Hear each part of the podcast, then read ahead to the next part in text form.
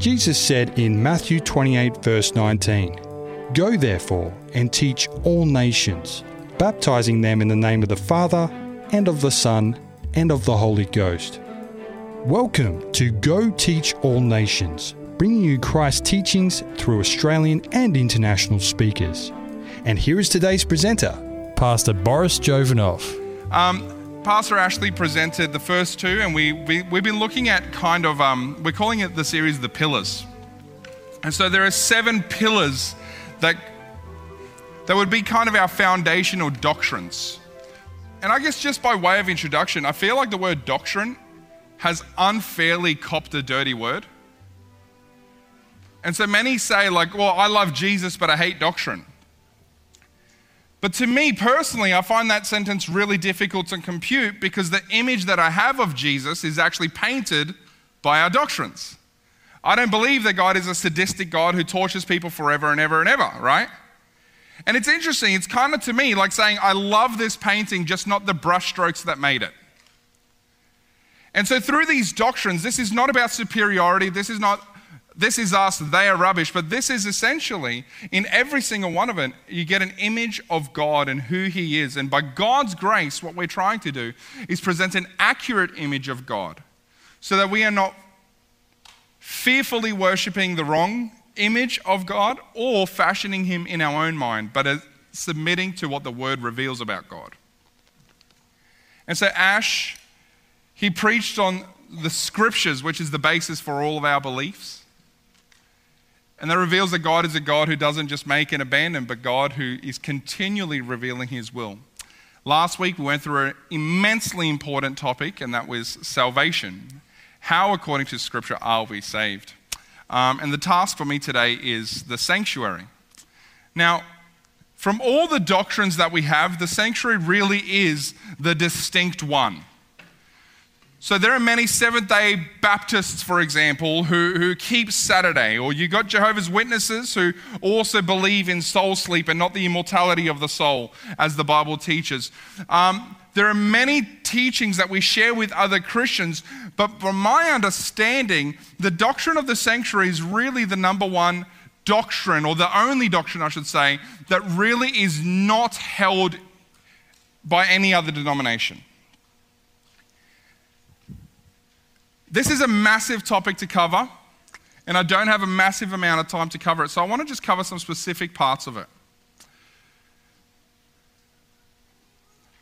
Some have said over the years that the investigative judgment or the pre Advent judgment is just musings of man's minds as opposed to it actually being how Scripture reveals God functioning.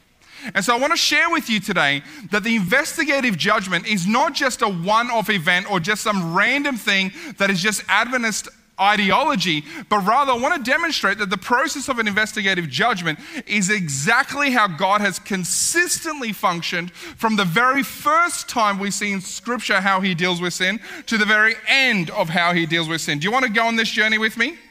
And see that this is actually a consistently biblical um, expression of how God functions. So before we do that, I just invite you to bow your heads in prayer with me one more time and we'll get into the word.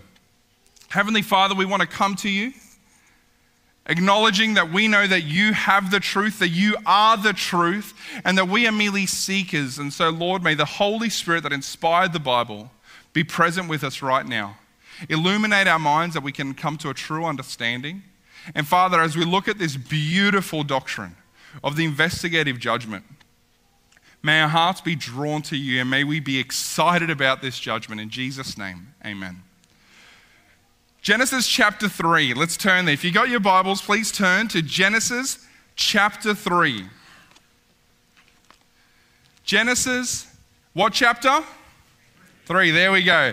Genesis chapter 3. Now, I am going to have to ask you to excuse me a little bit if you are not familiar with Genesis chapter 3. There'll be some things that I'm going to be assuming you know, just so that we can get through the message. And if any of that stuff you're actually not familiar with, feel free to ask anyone around you and say, I need help understanding this, and I'm sure that they'd be more than happy to oblige to help you in that. So, Genesis chapter 3, this is the chapter in where sin enters the human race. And so God has told them to stay away from the tree of knowledge of good and evil. And they didn't. And Eve gets deceived into eating, and then Adam makes that rebellious choice and he eats. And all of a sudden, they are feeling separation. They are feeling shame. They are feeling all the things that sin makes you feel. Have you ever noticed how sin works and how the devil uses this? Before you sin, somehow the temptation in the mind goes to a place where nothing can go wrong. But then after you sin, the devil uses that same thing to convince you that nothing can ever be right again. And on both sides of this side of sin is a false deception from Satan. It can go wrong, and yet, praise Jesus, when it does go wrong, he has a way to make it right. And look at what he does Genesis chapter 3, and let's begin in verse 8.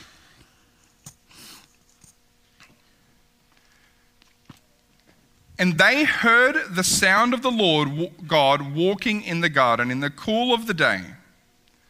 And Adam and his wife did what? They hid themselves from the presence of the Lord among the trees of the garden. Now, every time I talk about this, I have to point this out because I think it's very plain. I think sin makes, sin makes people dumb. Now, do you believe Adam and Eve were smarter than you and I? Yes or no?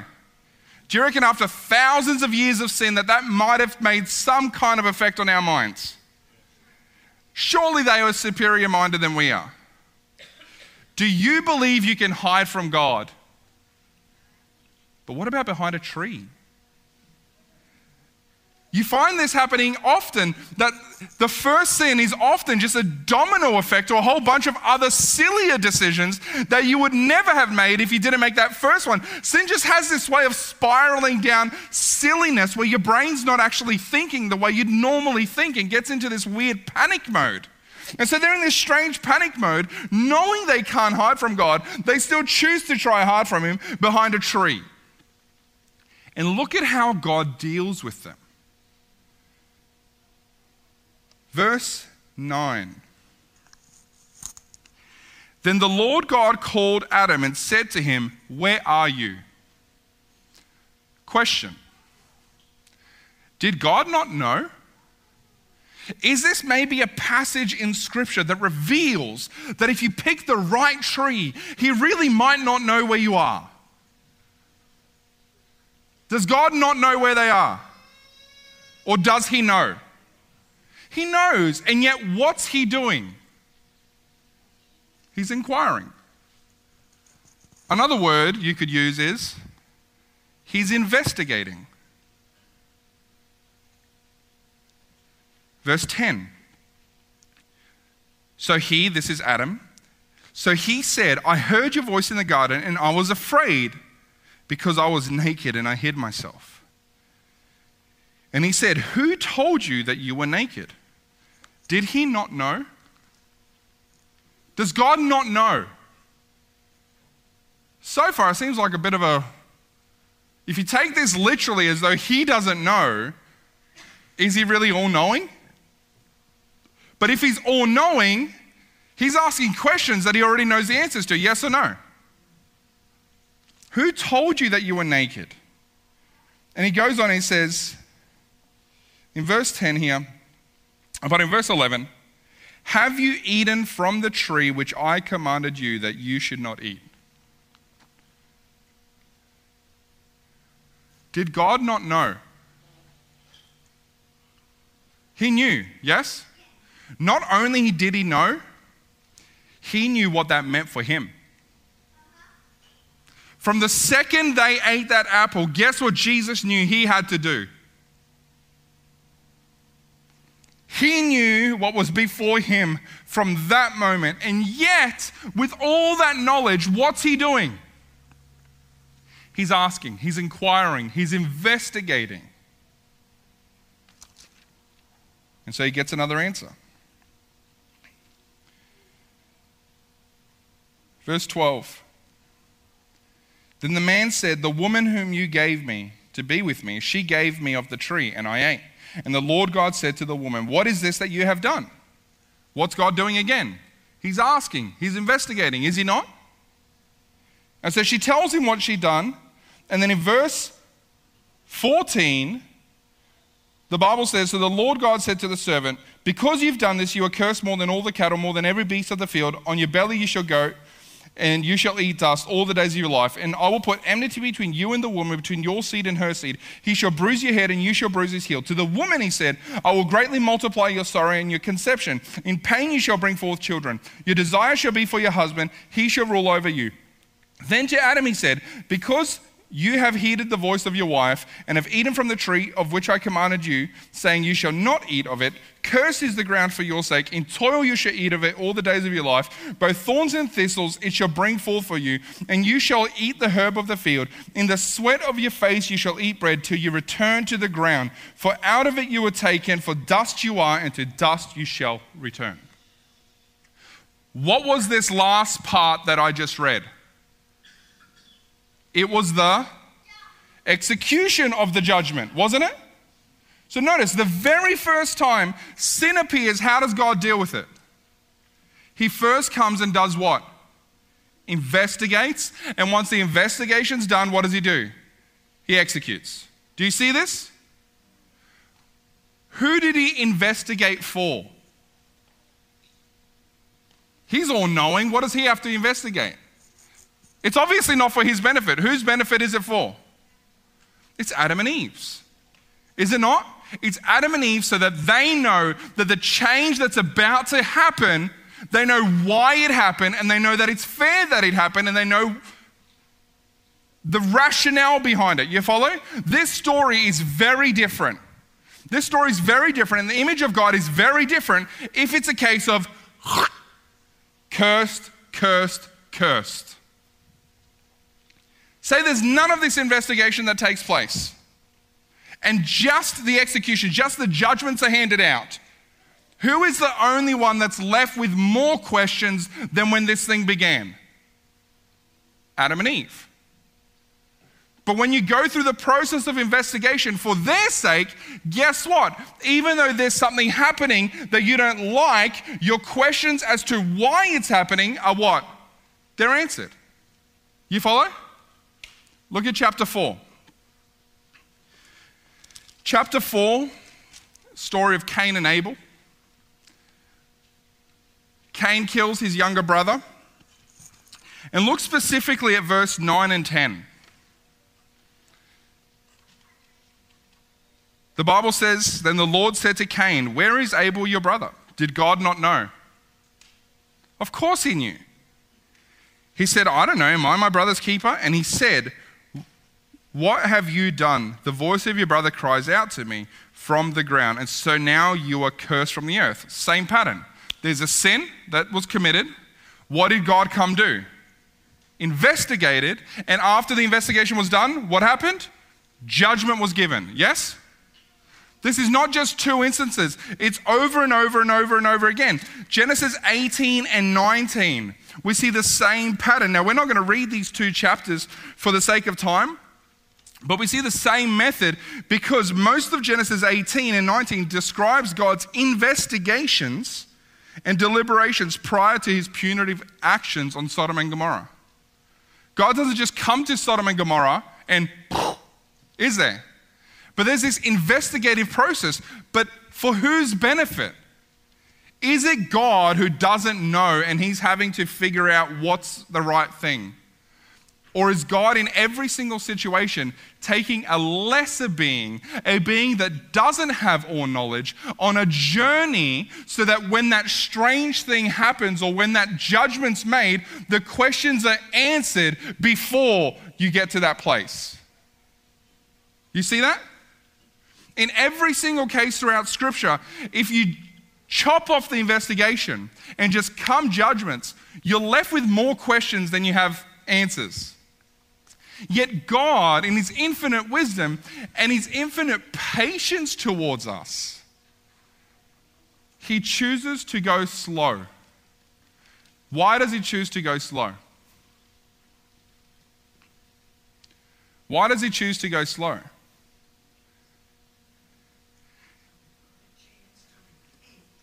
Okay, a chance to repent. What is God's ultimate goal? The ultimate goal. I shared this question in my Sabbath school class that, that I was a part of this morning.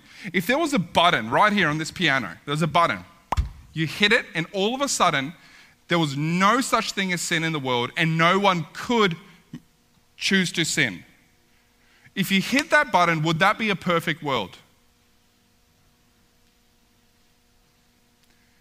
Even if God programmed us so that we would feel like it's our choice. So, experientially, it feels like we just love God. From the point of view of God who wants a relationship, it's nothing more than me programming my iPad to every morning tell me it loves me. And let's just say I could be a super duper programmer where I could make this thing feel like it's coming from Him, from the iPad and that the iPad could feel like it's genuine. From the perspective of the creator, that would be nothing more than telling yourself that you love you. You follow? So the second you hit that button and you've got a world where sin doesn't exist and no one can sin, guess what you don't have? Freedom.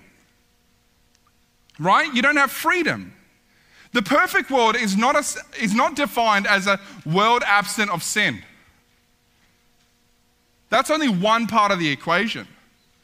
It's a world where everyone is freely able to choose to sin, and yet no one ever chooses to sin because they love God, because they know God, because He's won their trust. That is a perfect world. It's a world where you have freedom and yet you exercise your freedom in submission and worship to God. You follow that? In order to get there, you can't finish with more questions than answers. You follow?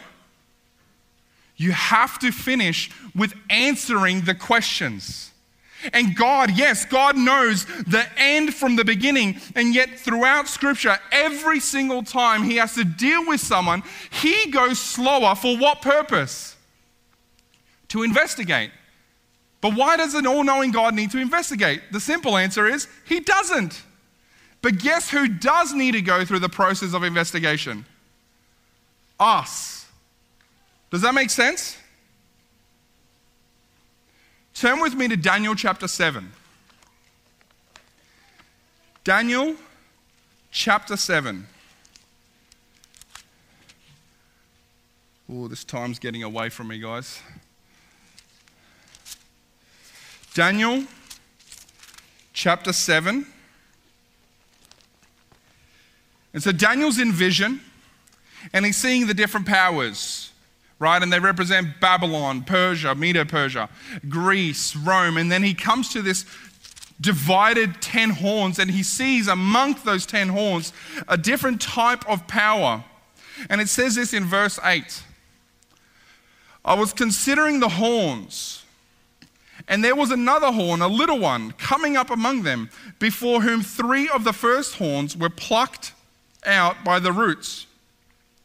And there in this horn were the eyes like the eyes of a man and a mouth speaking pompous words. He's seeing what we know to be the little horn power, which, if you study this prophecy out, is actually the power of the Antichrist. And so Daniel sees this dreadful power that's not just warring against the saints of earth, but it's warring against God in heaven. And he's blaspheming against God. And look at the very next place that he gets taken to in vision. The very next verse, the Bible says this And I watched till thrones were put in place. Is thrones here singular or plural? Is there one throne or are there many thrones? There are many thrones. He watched and he saw. He saw them just laying out thrones. Many thrones. There are thrones, plural. And then it says, Um, and the Ancient of Days was seated. His garment was as white as snow, and the hair of his head was like pure wool, And then his throne was a fiery flame. Do you see how it's separating the Ancient of Days throne from all the other thrones? And then he goes on, and it says this A fiery stream issued and came forth before him. A thousand thousands ministered to him. Ten thousands times ten thousands stood before him. We understand these to be the angels of heaven. And it says this, and the court was what? Seated. So, don't miss this. There is a judgment happening in heaven. Yes? There's a judgment happening in heaven. And Daniel sees a bunch of thrones. And then in comes the Ancient of Days on his fiery throne. And then before the Ancient of Days is these thousands and thousands, ten thousands times ten thousands of angels. And then the Bible says, and they were seated. What did this, they sit on? What did they sit on? Well, the only seating object that's described is thrones. So you have God on his throne and the angels on their thrones sitting, and the Bible says the court was seated and what was opened? And the books were open. We are told that the great controversy started in heaven. And it made its way down to earth but in the plan of redemption, God has found a way to separate the infectation or the infection of sin away from us so that then we can join Him in heaven. Yes? Who will that affect? Well, surely it'll affect the citizens of heaven. Yes? And so, guess what God is doing? The Bible tells us that he's sitting down with the citizens of heaven going through this investigative process of who's going to come to heaven. For whose sake? Is it, is it God who needs to investigate? No, it seems like he's bringing heaven on this journey so that when we get there, there are no questions about us, but the questions are answered before we get to that judgment time. Does that make sense?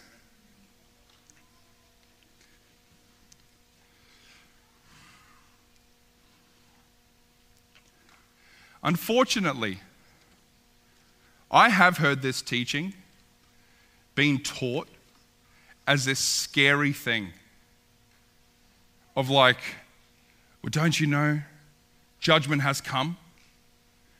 And angels are looking at everything, and every single one of your deeds, they're all being examined. And the implications that come out of that well, if your deeds aren't all perfectly lined up, guess what you're going to end up being in the judgment?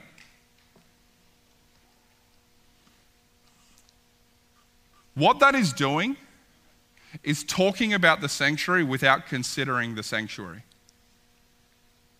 In the sanctuary service on the Day of Atonement, who were the only ones that were kicked out and lost? The ones who didn't go in the judgment. Right? It was the ones who abstained from partaking in the Day of Atonement.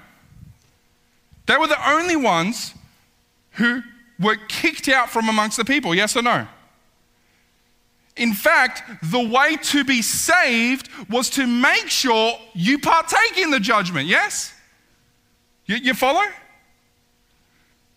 The only way to be saved was to partake in the judgment because this judgment, the Bible says, is a judgment that's in favor of the saints. Are you following?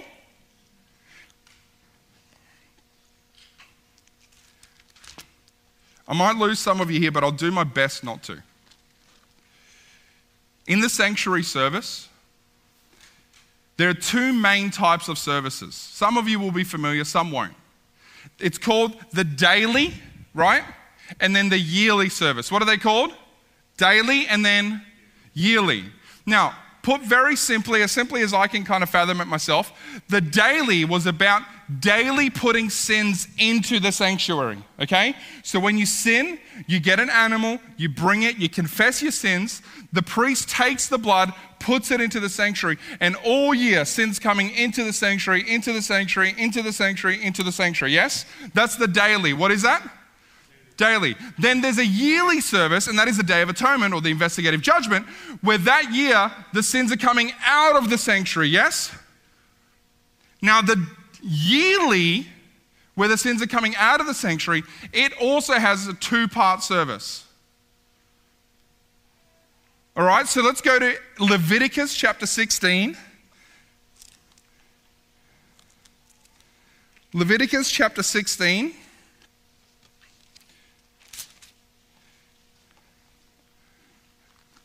And so, this whole chapter, chapter 16, is the typical Day of Atonement. This is where the Day of Atonement took place.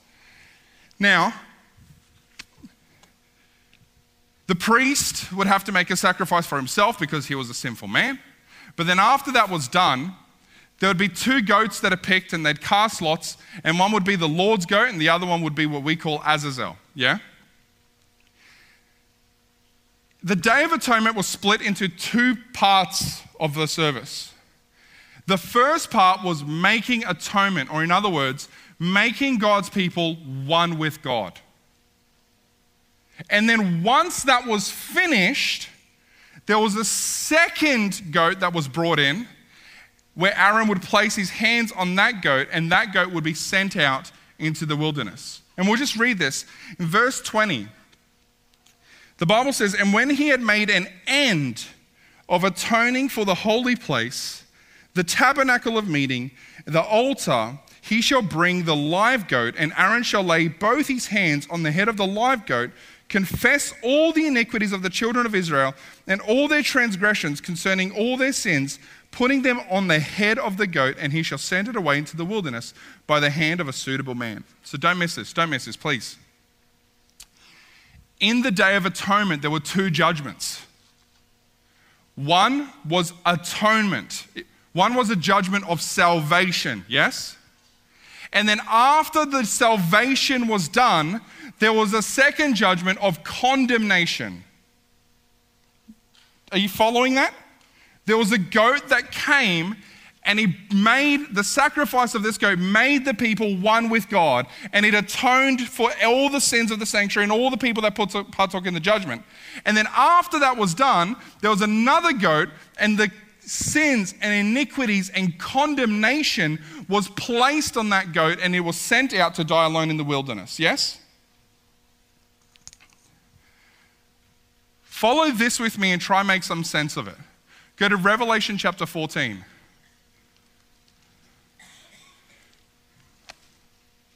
Revelation chapter 14, and look at verse 6. Revelation chapter 14, and look at verse 6. The Bible says, And I saw another angel flying in the midst of heaven, having the everlasting gospel to preach to those who dwell on the earth, to every nation, tribe, tongue, and people, saying with a loud voice, Fear God and give glory to him, for the hour of his judgment, what's the next word? Has come. In other words, Judgment is here, yes? Now look at 1 Corinthians chapter 4. 1 Corinthians chapter 4, pardon me. 1 Corinthians chapter 4, and look at verse 5. 1 Corinthians chapter 4 and verse 5. Revelation 14, it says, Judgment has come, yes? And look at verse 5. Therefore, judge nothing before the time. Until when? Until the Lord comes, who will both bring to light the hidden things of darkness and reveal the counsels of the heart, then each one's praise will come from God. Are you seeing this kind of apparent tension? The Bible says very clearly in Revelation 14, judgment has come, yes? But in 1 Corinthians, it says, judge nothing until the time when the Lord comes. Was the Lord here, yes or no? Has the second coming happened, yes or no? No, but there's a judgment happening now, according to Revelation 14. But there's apparently a judgment that won't happen until Jesus comes. Are you following, yes or no? This is not a contradiction at all. This is not a contradiction at all. We're in the first part of the judgment, which is the judgment of salvation. In other words, The way you're saved is by putting your sins on Jesus. And if your sins are in Jesus, if your sins are in the sanctuary, guess what? They will be atoned for. You follow? Who participates in this judgment? The judgment is salvation. You follow? But we are told that after Jesus comes back, there commences a judgment. And if you want to see this played out, look at Revelation chapter 20.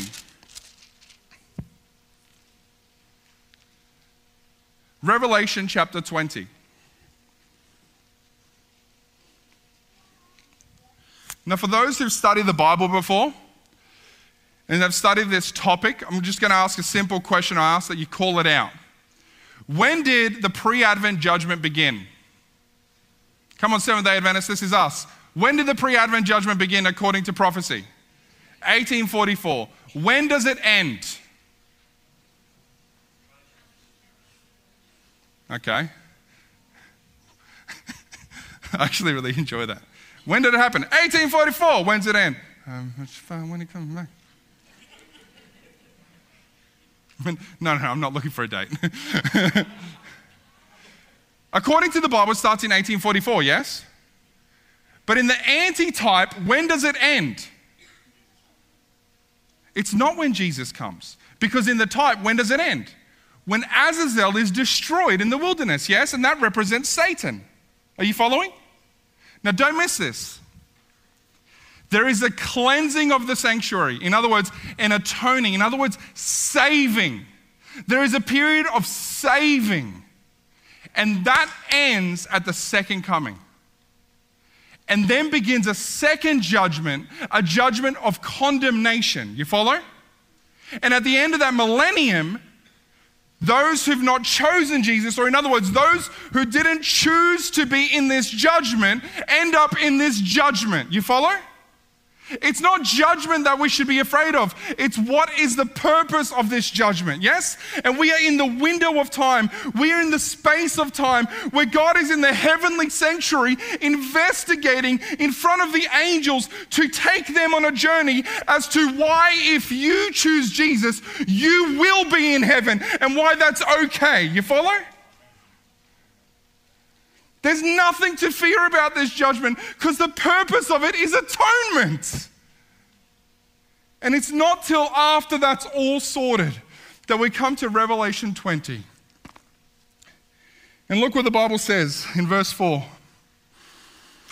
Let's see if it reminds you of any other passage we've read so far. And I saw what? Singular or plural? And I saw thrones and they that sat on him, and judgment was committed to them. Then I saw, saw the souls of those who had been beheaded for their witness of, to Jesus and for the word of God, who had not worshipped the beast or his image, and had not received his mark on their foreheads or on their hands. And they lived and did what? Reigned with Christ for a thousand years. Jump down to verse. Um, pardon me, sorry. Verse 12. This is at the end of this time period. And I saw the dead, small and great, standing before God, and what was open? And what was open? Books are open. Are you guys seeing similarities? Yes or no? In Daniel chapter 7, we're introduced to thrones, yes? And the Ancient of Days is there. In other words, God is there on his throne. And then the angels seat on thrones and partake with God in this judgment, yes? And the purpose of this judgment is what? Salvation. But then, after Jesus comes back, or when Jesus comes back, the verdict of that judgment is here are those who've given their sins to me, and he takes them to heaven, yes? And after that's all sealed, there is a question of what do we do with them now? And there is a second judgment, as we see in the, in the, in the Day of Atonement, a condemnation, a judgment of condemnation. You follow? Here's my point.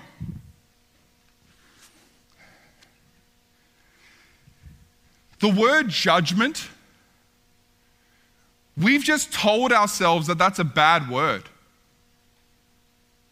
But it's not. All it means is decisions are being made. That's what it means. Decisions are being made. And we are told that since 1844, there are decisions being made, not about who's lost, who's lost, who's lost. It's not. It's who's going to participate in the judgment, because who participates in this judgment, guess what happens? They get atoned. You follow? Some of you don't believe me. Go to John chapter 3, and this will be my last passage. John chapter 3. Let's start in verse 16. This is probably the most known Bible verse in all scripture, and it seems to be in all cultures. wherever you go around, well, at least wherever I've gone around the world, seems to be a very well known verse. John chapter 3, verse 16, he says, For God so loved the world that he gave his only begotten Son, that whoever believes in him should not perish but have everlasting life. That's beautiful, isn't it? But look at this. For God did not send the Son into the world to condemn the world. Well, that sounds great, doesn't it? He didn't come into the world to condemn the world. Why? Well, he goes on, it says, but that the world through him might be saved. Well, why did he not come to condemn the world? Look at verse 18. He who believes in him is not condemned, but he who does not believe in him is what? Is what? is condemned what? Already. Why would God have to come and condemn the condemned? You follow this? Jesus says, I'm not here to condemn you. I don't need to. You're already condemned. But I came so that if you believe in me, you might have eternal life. This needs to sink in, man. Let's just say hypothetically, my wife and I win the lotto. Now, we don't play the lotto, but the reality is, statistically, we pretty much got the same chances of winning as those who do. And say we buy a house in Salt, right?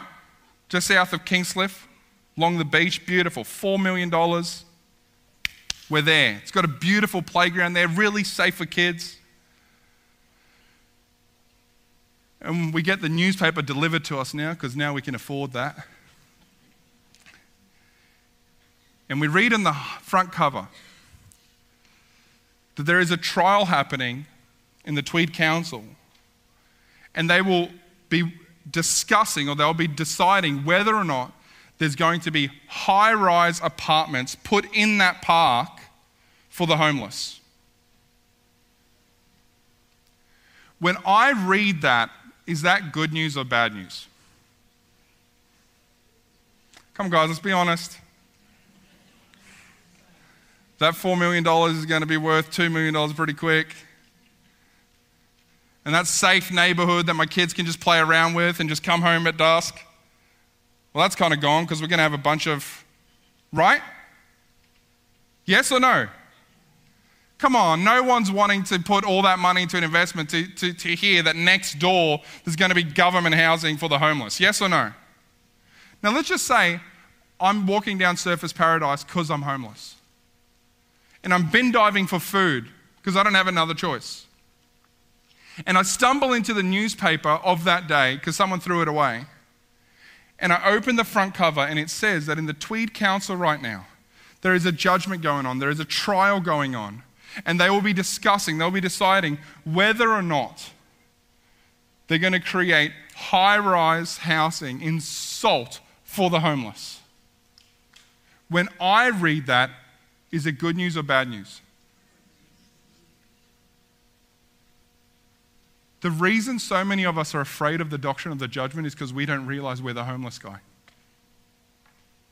You think that you have something to lose. And if your life gets looked at, then God will figure out how messed up it actually is, and then you lose heaven. No, no, no, no, no. You don't have heaven, man. We are condemned. We were condemned before Jesus ever came onto the scene. You follow? If you're at the bottom and then you hear of news that there could be a trial, what is the only place that that trial could take you? Up. You follow? We're lost, man. Humanity is lost. And then comes Jesus. Not to condemn, because he doesn't need to. We're already condemned. But he begins the process of salvation. And there is an investigation taking place, not about whether you're good enough, but whether you're in it. See, because right now is the window of time. Now is the time to come into the judgment and let God atone you and make you one with your Lord so that when He returns, you can go be with Him. There are so many false theologies out there. One of them is secret rapture. And the worst part of secret rapture is not that the second coming is a secret, which we're going to learn in a future session that that's not true either. The worst part about that doctrine is their understanding of the Armageddon. See, because they believe that if you miss out on the second coming, if you're willing to go to war for God, there's a second chance. My father in law believes that with all his might. And God is tugging at his heart day after day, day after day. There's been times where he picks up the great controversy and he's reading it, and you can see he wants to. He's, convi- he's convicted about it, yeah? And he said to me, he said, Boris, I can't do it now. But don't worry. I'll be willing to fight for God at the Armageddon. I'll see you there anyway. That's a horrible, horrible deception. You know why? Because he has a chance to be saved and he's not taking it while it's the only chance. You follow? That's the case now. The judgment taking place now is a judgment made in favor of the saints. You don't have to worry about condemnation in this judgment. You just have to worry about being in the judgment because the ones who sat in sackcloth and ashes and placed their sins in the sanctuary, when that part of the service was done, guess what? They were atoned for. You don't have to worry about condemnation, it's our natural state. But what you can worry about is salvation. Because that's what God's offering us now. You follow? And I think it's important to understand what the Bible teaches about our state. We're the homeless man. You, you follow? We're the homeless man. The angels in heaven, they're the ones living in salt. And so God goes through an investigative process so that the angels of heaven rejoice with sincerity of heart for you coming there too. Now, I don't know about you, but I think that is very good news.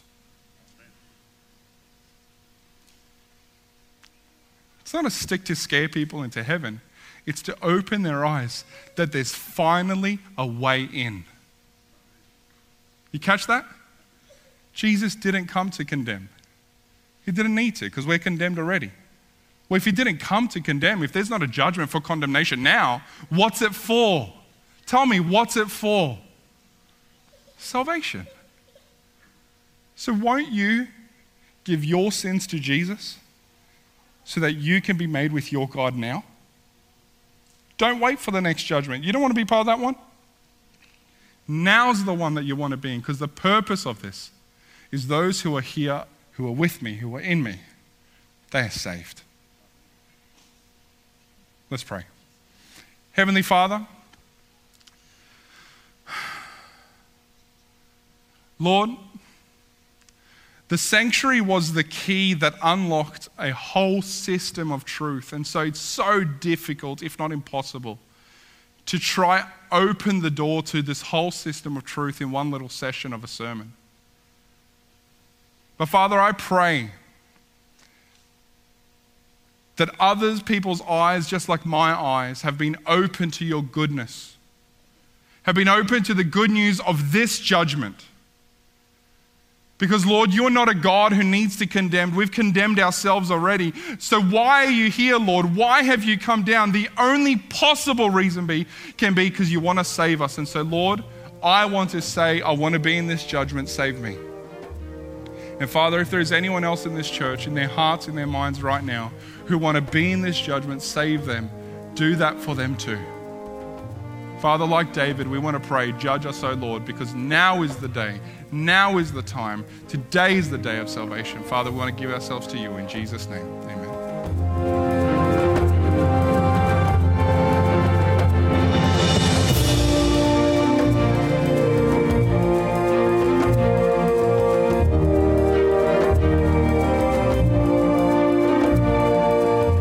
This message was made available by the Murwillumbah Seventh day Adventist Church. For more resources like this, visit their Facebook page, Murwillumbah Seventh day Adventist Church.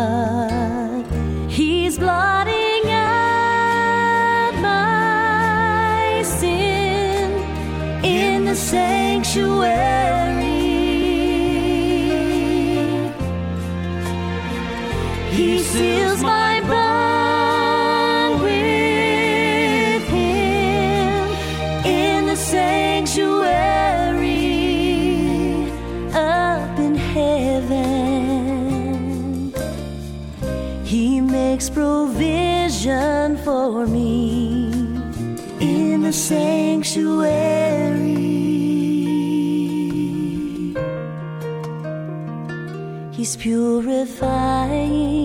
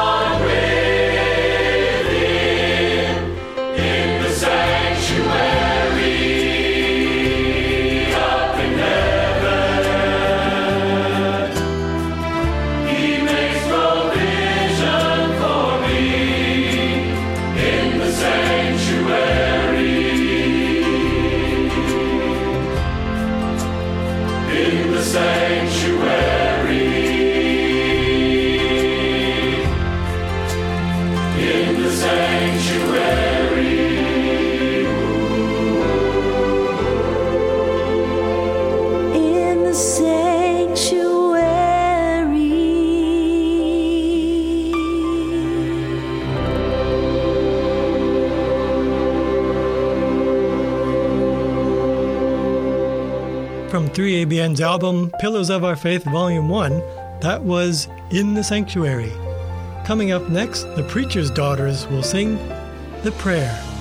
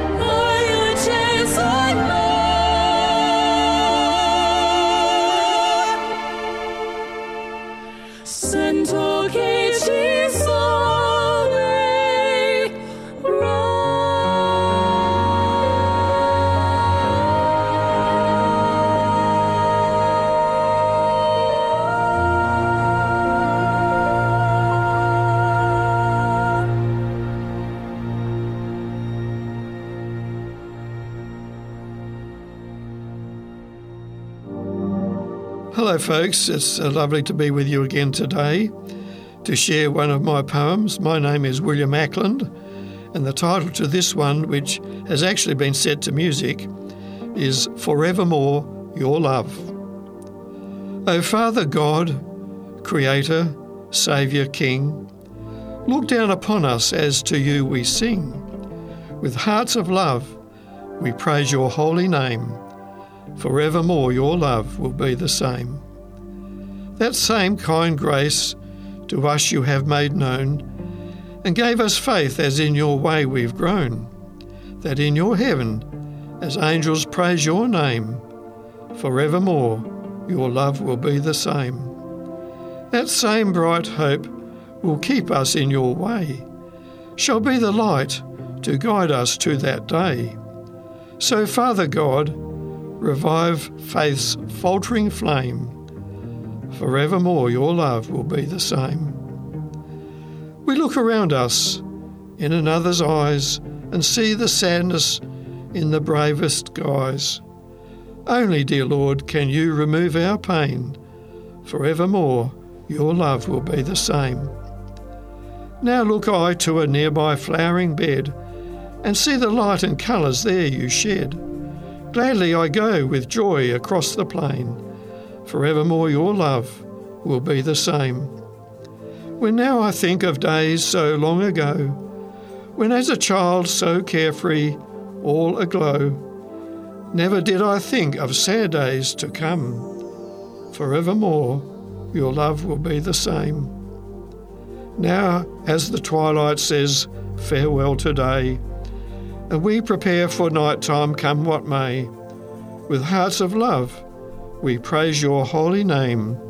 Forevermore, your love will be the same. It's been a pleasure bringing you this program here on 3ABN Australia Radio.